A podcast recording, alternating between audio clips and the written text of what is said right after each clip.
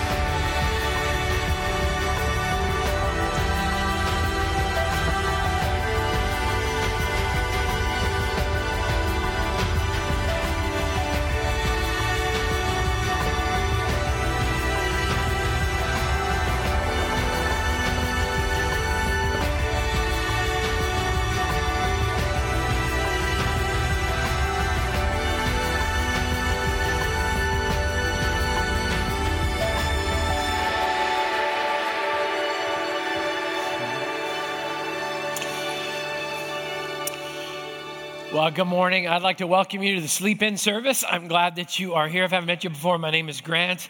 And uh, I want to welcome not only those of you that are here in the room, but also want to welcome those of you that are watching online. And I want to say something specific. Got an email this morning um, from a small group that meets in a, in a house. So it's a house church uh, just outside of Oslo, Norway. They watch every single week. And so we want to welcome our brothers and sisters from Norway uh, to sleep in service. Would you just welcome them? We're glad that they're here. Before we get started today, I believe that uh, credit needs to go where credit is due. So for this week, uh, I want to thank Pastor Kyle Idleman. He's one of my favorite pastors and authors. He helped, uh, he wrote a book on the theme of brokenness, and it helped shape so much of what we're going to talk about today. So for today, Jesus gets the glory, Kyle gets the credit, and I'm happy to be a footnote, okay? So let's work together on this. Have you ever heard something, believed it, and then found out later on it wasn't true? I mean, to me, that kind of describes for some of us our entire childhood, right?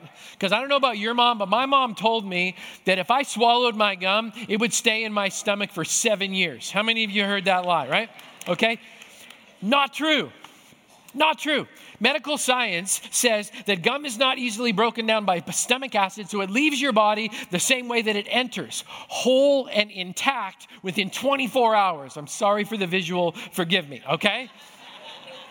So somebody along the line, I mean, some mom said to you, you know, if you chew your gum, you're going to have this. I, I, I went through middle school thinking I had this softball sized thing in the middle of my stomach, and then one day I'm never going to be able to eat any more food because there was so much gum inside of that. That was bad information. And now some of you need to go and confront your mother this afternoon, right? Hey, you've heard it said before. Some of you heard this that cracking your knuckles will give you arthritis. How many of you heard that? You were lied to. You were lied to. Scientifically proven there is no correlation at all between cracking your knuckles and arthritis. So, we're going to throw off the guilt. And for once in your life, you're just going to let it rip. Are you ready? On three. Okay, uh, come on, 11, 15, don't let me down. Ready? On three. One, two, three. Yes. You know what was funny was the number of people in the room are like, I just still can't do it. I can't do it. You've been living under a lie. Some of you heard it said, maybe you've heard this one before, right? You shouldn't go swimming 30 minutes after you're done eating, huh? Yeah, not true. Not true. No medical correlation, whatever, to eating and cramping and all that other kind of stuff. In fact, experts other than your mom say the only danger that comes from swimming after eating is the fact that you eat a little or you weigh a little bit more, so you might sink a little bit faster. So here, here's my thought on this whole thing. It was, a, it was a conspiracy. Moms everywhere needed some way to figure out how to keep the kids in the house to do the dishes, so they made up a rule and it was a lie. That's what I'm thinking, all right? One of my favorite lines that Jesus uses throughout Scripture is this little phrase You've heard it said. You've heard it said. Now, I know some of you are like, that's one of your favorite lines. It actually is. Because Jesus would often say to religious people, Hey, you've heard it said. And then he would quote an Old Testament passage, and then he would redefine the verses for them. He would show them a deeper truth, he would expand on the truth. So often we'll find Jesus saying, You've heard it said, but now I'm going to redefine it for you. You've heard it said, but you actually took it wrong. Now I'm going to help you see it the right way. You've heard it said, but you just completely missed the mark with what I was trying to communicate to you. This is especially true for those of us who grew up in church.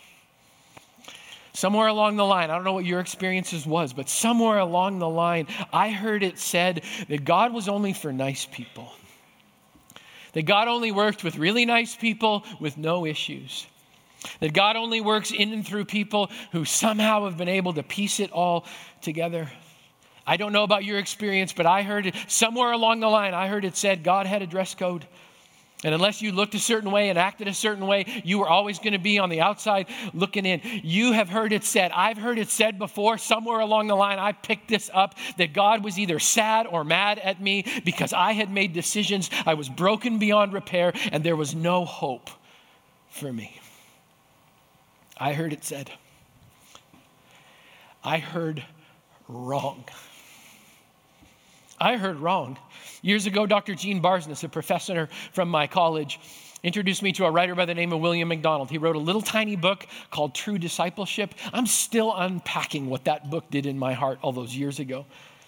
In another book, William MacDonald wrote, it was called Lord Break Me. He corrects the wrong thinking that God can only use people who are whole. He makes an assertion. He says, You've heard it said that somehow you got to have your act together before you can come to Jesus, but you heard wrong.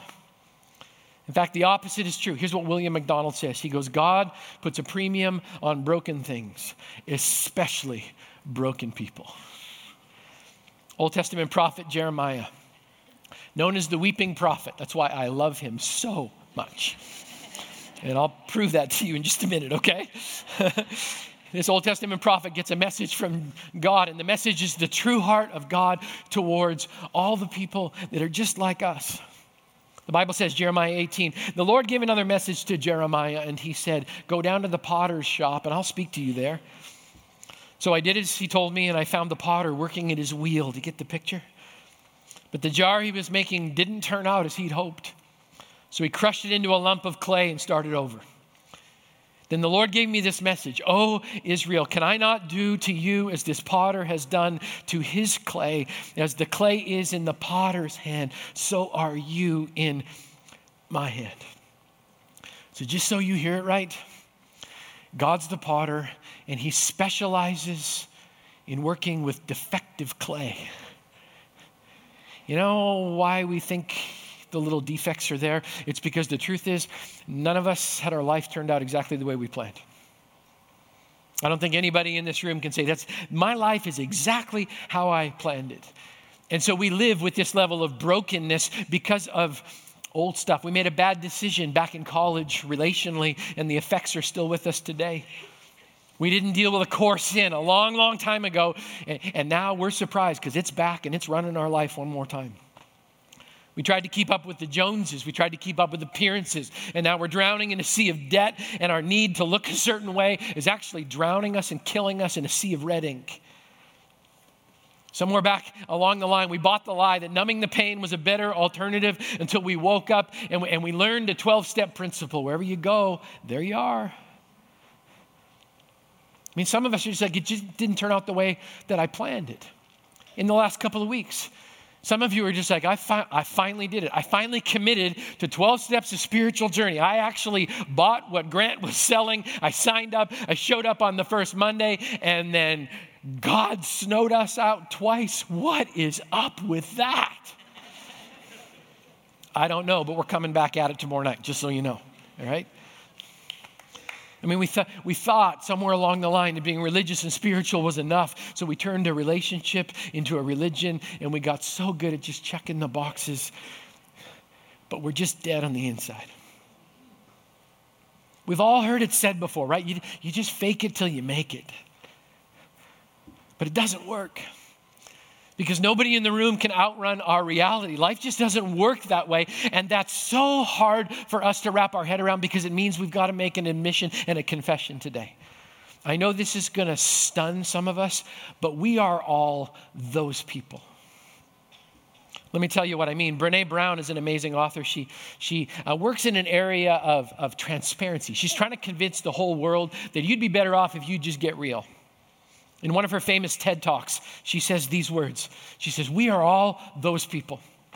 That's the truth. Most of us are one paycheck, one divorce, one drug addicted kid, one mental health diagnosis, one serious illness, one sexual assault, one drinking binge, one night of unprotected sex, or one affair from being those people the ones we don't trust, the ones we pity, the ones that we don't let our kids play with, the ones that really bad things happen to, the ones that honestly we don't want living next door.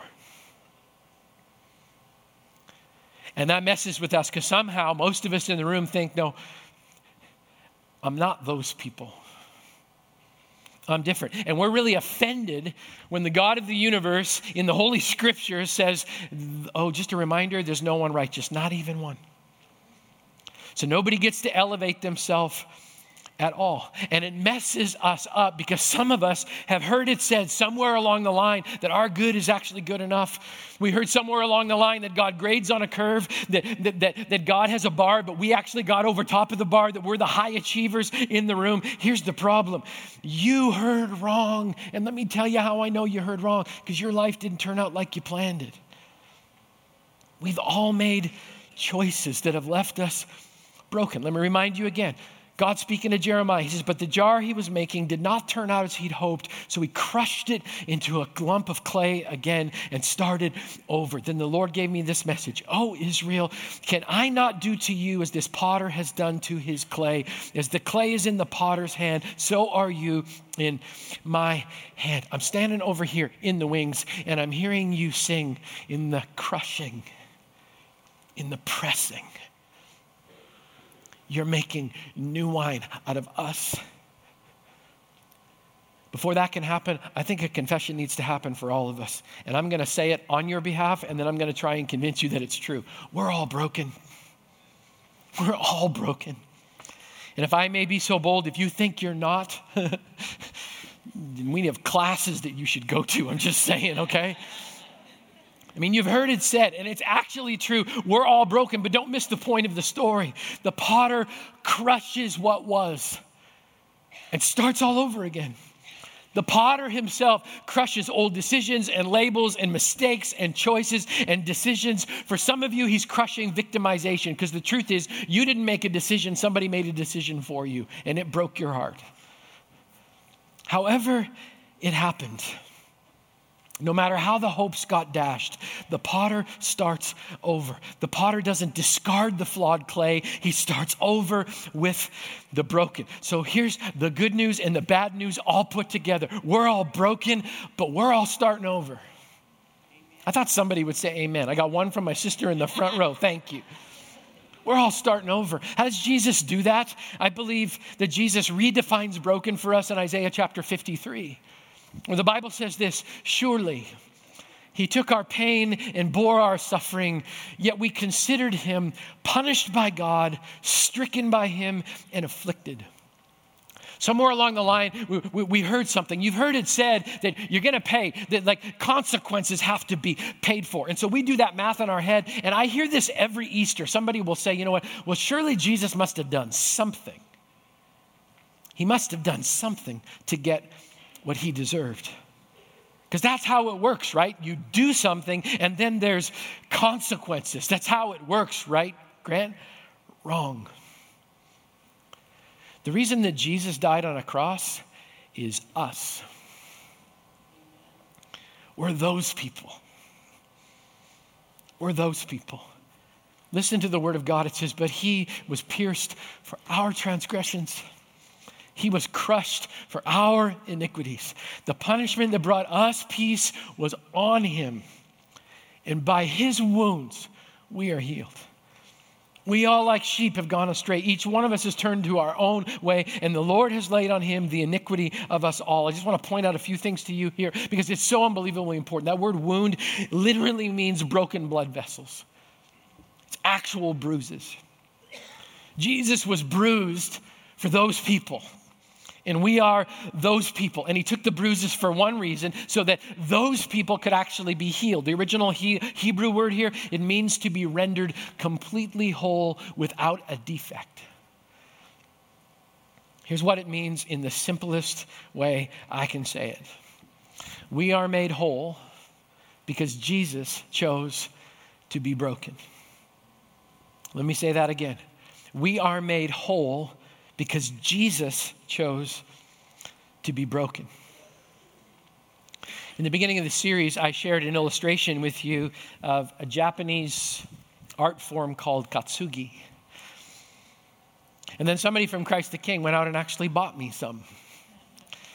And I will cherish this for the rest of my life because of what it means. The art form started when someone found something that was broken and went through the painstaking process to repair it. Can we admit in our culture we, we don't usually repair much, right? What do we do? We throw it out and get a new one, right? We just disposable. Everything is disposable. That's the way our culture is. When something breaks, our first thought is you throw it out and get a new one because repair is just too time consuming. We think to ourselves, I don't know how to repair it, so I'm just going to throw it away. So that's why our landfills are filled with old coffee makers and the old 42 inch television, which just isn't big enough anymore, and that old leather recliner that's got a few scratches in it. You know, it's just like you just throw it away. You've heard it said before at some level. If it's busted, you just throw it away and you don't work about it anymore. That's not the way God works. Also, for the record, he won't sell you on Craigslist, just so you're clear, okay? All right? You know, what if the right understanding is that when God repairs, the broken object actually becomes more valuable? This piece of ceramics is worth almost nothing until somebody put it back together again. And they didn't use glue, they used gold to seam it back together again. There's actually beauty in the repair. You can see, hopefully, these little lines of gold where this was formerly broken, but now it's been fused back together again. And here's the incredible thing to me Jesus offers us something better. God says, if you'll come to Him broken, He will put you back together again, not with glue, not with gold, but with God. Somebody say, Amen. amen. It's beautiful. My prayer today is that some broken people in this room will finally have the courage to step forward and say, God, I'm one of those people. And I'm not ashamed of that. I need your help. My prayer today is also that some of us that think we're not those people will get very, very real before God today. So as I get ready to kind of kind of kind of come in a roundabout way to bringing this in for a landing, I want to I want to share something with you. Every time we do these series, I always tell God, I don't know why, I, I should give up doing this, but I tell him what I'm not going to preach. So last week I said, I'm not preaching the prodigal son. And what did we end up doing? We talked about the prodigal son. This week I said, I'm not talking, I'm not talking about um, the woman and the Pharisee, uh, just because we've covered that before. And I'm not preaching Luke chapter 7, and we are in Luke chapter 7, so you can go there in your Bible if you have it. But I am going to say this instead of reading the story to you, I hope you'll indulge me just a little bit because I'd like to I'd like to just tell it to you. The Bible sets this beautiful stage and says that Jesus had been invited to dinner by somebody and, and the person who, do, who invited him to dinner, his name is Simon the Pharisee, and Simon was absolutely convinced he was not one of those people. Simon was a Pharisee. He played by the rules. He observed the dress code. He worked really, really hard to keep those messy people out of his synagogue because they were just a little bit too messy for him. He, he, he memorized all the rules. Before he was 12 years old, he would have memorized the first five books of the Old Testament. He understood this stuff, he knew it by heart, and so he made a judgment in his head. He said, I have heard it said to me, I'm one of the nice people. He'd heard it said, made up his mind, and in his mind, his good was actually good enough. Simon invites Jesus to dinner, not because he wanted to, but because he was expected to. It was one of the rules. That's how it worked. If you were a Pharisee and a visiting yeah, itinerant rabbi came into town and spoke at the synagogue, you had him over for dinner. That's just the way it was. But I saw something in this text this week that I have never, ever seen before. Jesus comes to dinner, but Simon doesn't really want him there. You know how I know? Because Simon doesn't welcome him in any way, shape, or form culturally. At the bare minimum, if you invited someone into your home in this culture, the bare minimum that you would do is meet them at the door and kiss them on the back of their hand. That was the minimum. If you actually wanted them there, you would have kissed them on both cheeks and welcomed them into your home. It's the equivalent of us meeting somebody at the door and saying, Can I take your coat? Doesn't happen. At a bare minimum, Simon should have given Jesus water for his feet. If he wanted him there, he actually would have provided a servant that would have come and washed the feet of Jesus for him. But he doesn't even give him water to wash his own feet. And then finally, the bare minimum would have been that you brought people olive oil, even cheap olive oil. You would have brought it to them, they would have taken it on their hands and used it to, to push over top of their head and smooth their hair down. None of it happens. Which leads me to one conclusion. This nice, tidy person who thinks he's not one of those people, he's doing this out of religious duty, not because he actually wants Jesus in his home. And that's not even the point of the story. Dinner's going on. And then she shows up. A woman with no name in Scripture. The only way she's identified is as a sinner. And before you judge her, we're all her. She's got a reputation, and it's not a good reputation. She's known in her community for all the wrong things. She is a sexual scandal on feet. She is one of those people. I have no idea how she got into the house. I know this she was not invited. There's no way she would have been invited into that circumstance, but she ends up in the center of this dinner party, and I have no idea how she got there. I think she just must have heard something about Jesus. Someone told her Jesus can take broken things and make them whole. So she shows up with all of her brokenness, and it's unbelievably awkward. This is not a safe place. This is a, a, broken beyond repair, throw it away because it doesn't have any worth kind of a moment. This is a you don't belong here kind of a moment. This is a this is our cool little club, and you better stay on the outside. And we're so quick to say, boy, I'm so glad we've gotten over that. I'm so glad we don't act that way. Can I share something with you? I've been pastoring here for 20 years ish. And about two times a year, somebody will grab me after a service and they'll say, Hey, hey, uh, Pastor Grant, um, there's people smoking outside the church. And I freak them out when I say, I know. Isn't it great? I'm like, no, no, no, no, no, no. Let me explain. We all have issues. Apparently, their issue is, is a nicotine addiction. Apparently, your issue is judgment. And so, we're going to work on that together. And, um,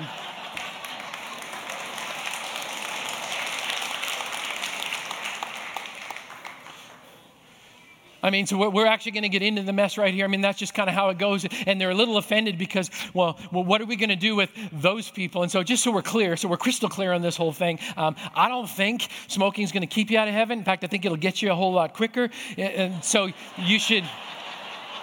So you should knock it off. And the cool thing is, uh, we, we actually equipped you because now you can stop smoking and you can crack your knuckles, chew gum, and swallow it, and go swimming right after you've eaten, and it's going to be good for you. I mean, we're going to work with you on the issues, right? That's just how it's supposed to be. I'm sorry, I've been cooped up all week. I got a lot of words, all right? No filter at all. But, but we're just so quick to elevate ourselves somehow and go, but I'm just not one of those people. And here she is. She's surrounded by those people, but they can't see it. And in some moment, I don't know how exactly it happens, but, but she sees him and he sees her. And she's completely overcome because of the kindness that he extends to her. I don't know. There's not a lot of detail. All I know is this she's overcome in the presence of a God who loves those people. And she starts to cry. She falls at his feet and she starts crying and she noticed something. Her tears are making mud on the unwashed feet of Jesus. So she does something that none of the nice people would have done. She does something that would have been completely inappropriate. You've heard it said that if you let your hair down, it just means you're doing something a little wild and crazy. She lets her hair down. And all of the religious people in the room go, What just happened?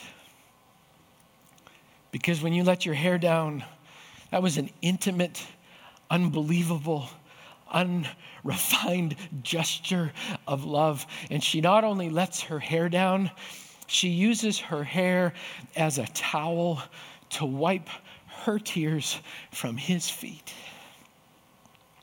And she's not done. In my brain, I picture it, they haven't breathed for four minutes. she reaches into her dress and she pulls out an alabaster jar full of perfume. It's a symbol of her brokenness. She'd used that perfume before. She poured it out in all the wrong places. She'd used it the wrong way. It's just a broken tool of her brokenness. And she shows up at the feet of Jesus and she doesn't just let out a single drop, she pours out all of it. And the smell of brokenness and grace just saturates the room. And the religious people are still holding their breath. What just happened? And then, in an amazing twist, Jesus confronts Simon, not her. Let me read it to you. Then he turned toward the woman and said to Simon, Do you see this woman? I came into your house. You didn't give me any water from my feet. But she wet my feet with her tears and wiped them with her hair. You didn't give me a kiss, but this woman from the time I entered has not stopped kissing my feet. You didn't put oil on my head, but she poured perfume on my feet. Therefore, I tell you, her many sins have been forgiven. And as her great love has shown. But whoever has been forgiven little loves little. Then Jesus said to her, Your sins have been forgiven. And the other guests began saying amongst themselves, Who is this who even forgives sins? And then Jesus said to the woman, Your faith has saved you. Go in peace. I love that story. I love that story because the Bible doesn't give us a whole lot more detail, but this is how I picture it in my brain. He holds her hands and says, Your faith has saved you. Go in peace. Off you go. You're good. And in my brain, it goes like this. Then he turns around and looks at everybody else in the room, says, and the rest of you are staying because we're going to have a talk. Because you need to know something. We're those people. She leaves whole, and the Pharisees are so frustrated with Jesus.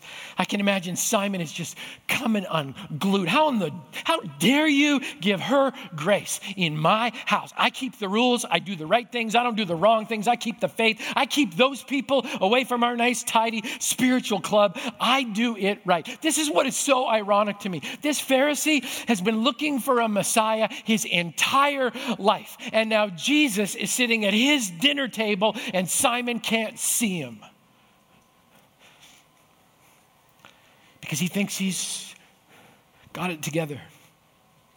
He thinks he's not one of those people. Do you know who sees Jesus? She does.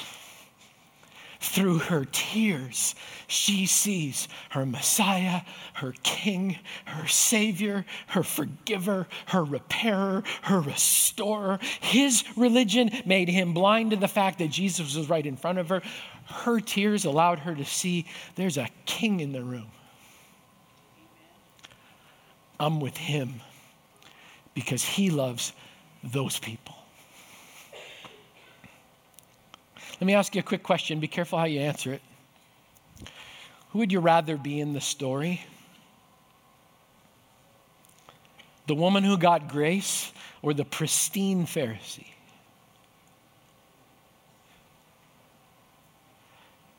We have a very honest, transparent moment? This is my honest answer. I actually want to be both. There's a part of me, and I think there's a part of you that wants everybody else in the room to think, I, I got, it, I got it together. That's the way it's supposed to be, right? You heard it said a long time ago pastors are actually supposed to have it together. So the truth is, I do. I want the nice, tidy life and reputation of the Pharisee, but I also want the grace of Jesus. Here's the problem I can't have it both ways, and neither can you. The only way to experience the grace of God is through the broken acknowledgement that you're busted.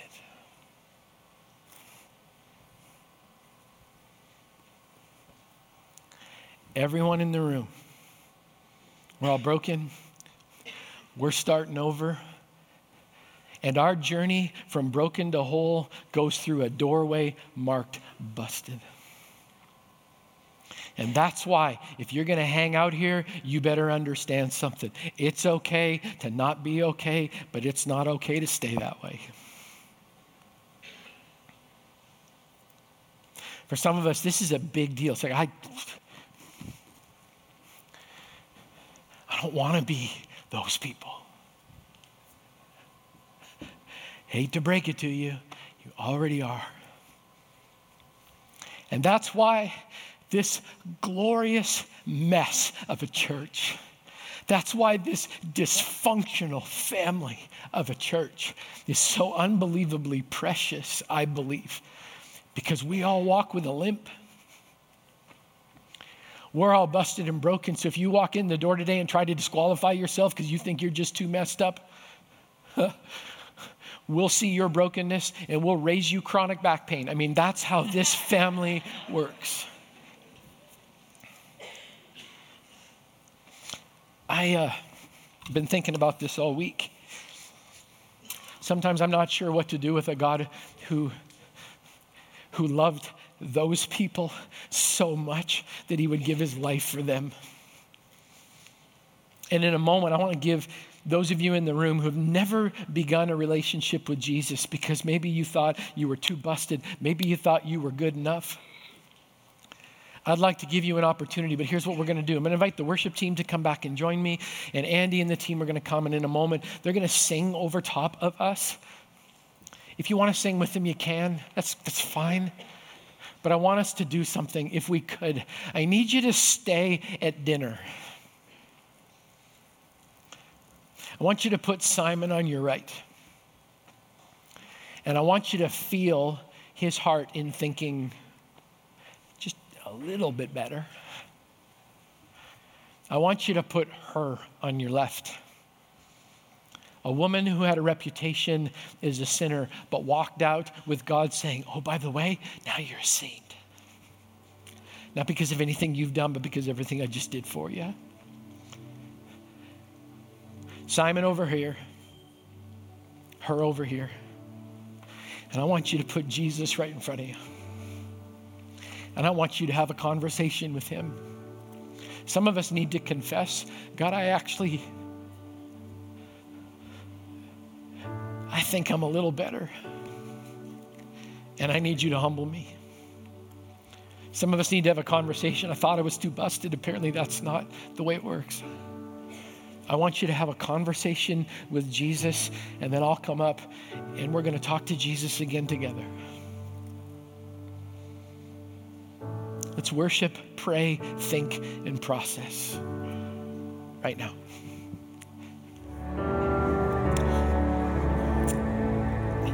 For some of us today, the greatest spiritual step forward would be for us to raise our hands to Jesus and say, I'm one of those people.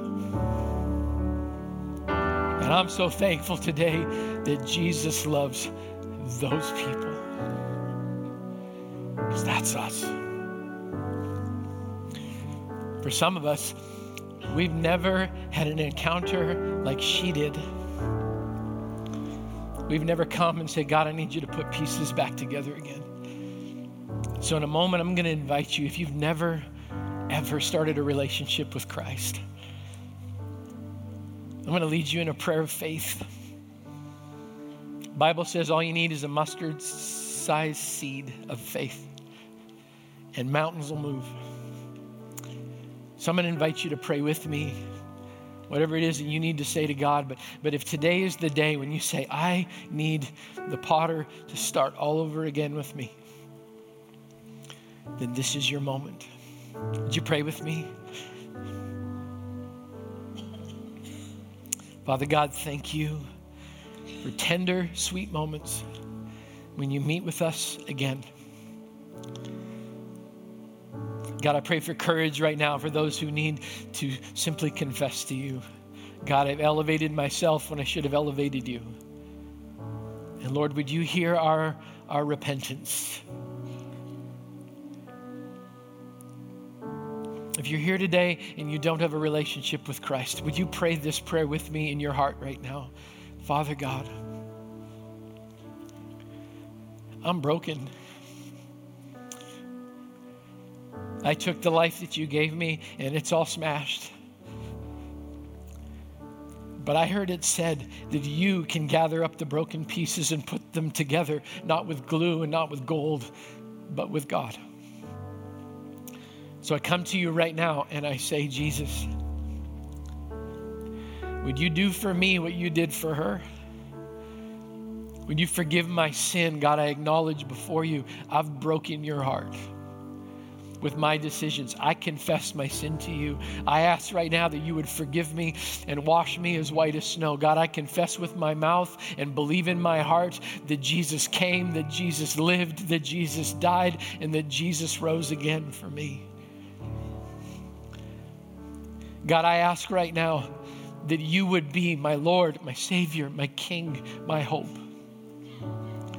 God, would you put the pieces back together again? I give my life to you, my decisions to you, my future to you. God, and I thank you so much. You've met me right here in the middle. I pray these things in Jesus' name. With every head bowed and every eye closed, would never do anything to embarrass you. If you prayed that prayer sincerely today, would you just slip your hand up in the air? Just stick it straight up so I can see it. God bless you. God bless you and you and you. God bless you. God bless you. God bless you. God bless you over here in this corner. God bless you. God bless you. God bless you.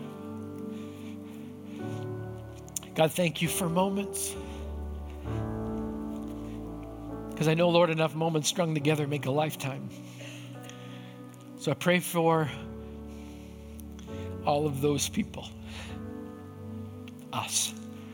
And I thank you that your grace and mercy are still available to us if we'll walk through a door labeled broken. God, may you continue to do good work in us today and every day. In Jesus' name I pray. Amen. Thanks again for watching. We're so glad that you joined us today. Once again, we hope you'll get involved in biblical face to face community wherever you happen to be today. If you'd like more information about Christ the King Community Church, if you'd like to give online, or if you'd like to submit a prayer request, or even get connected in a small group, you can find out more about us at ctk.church.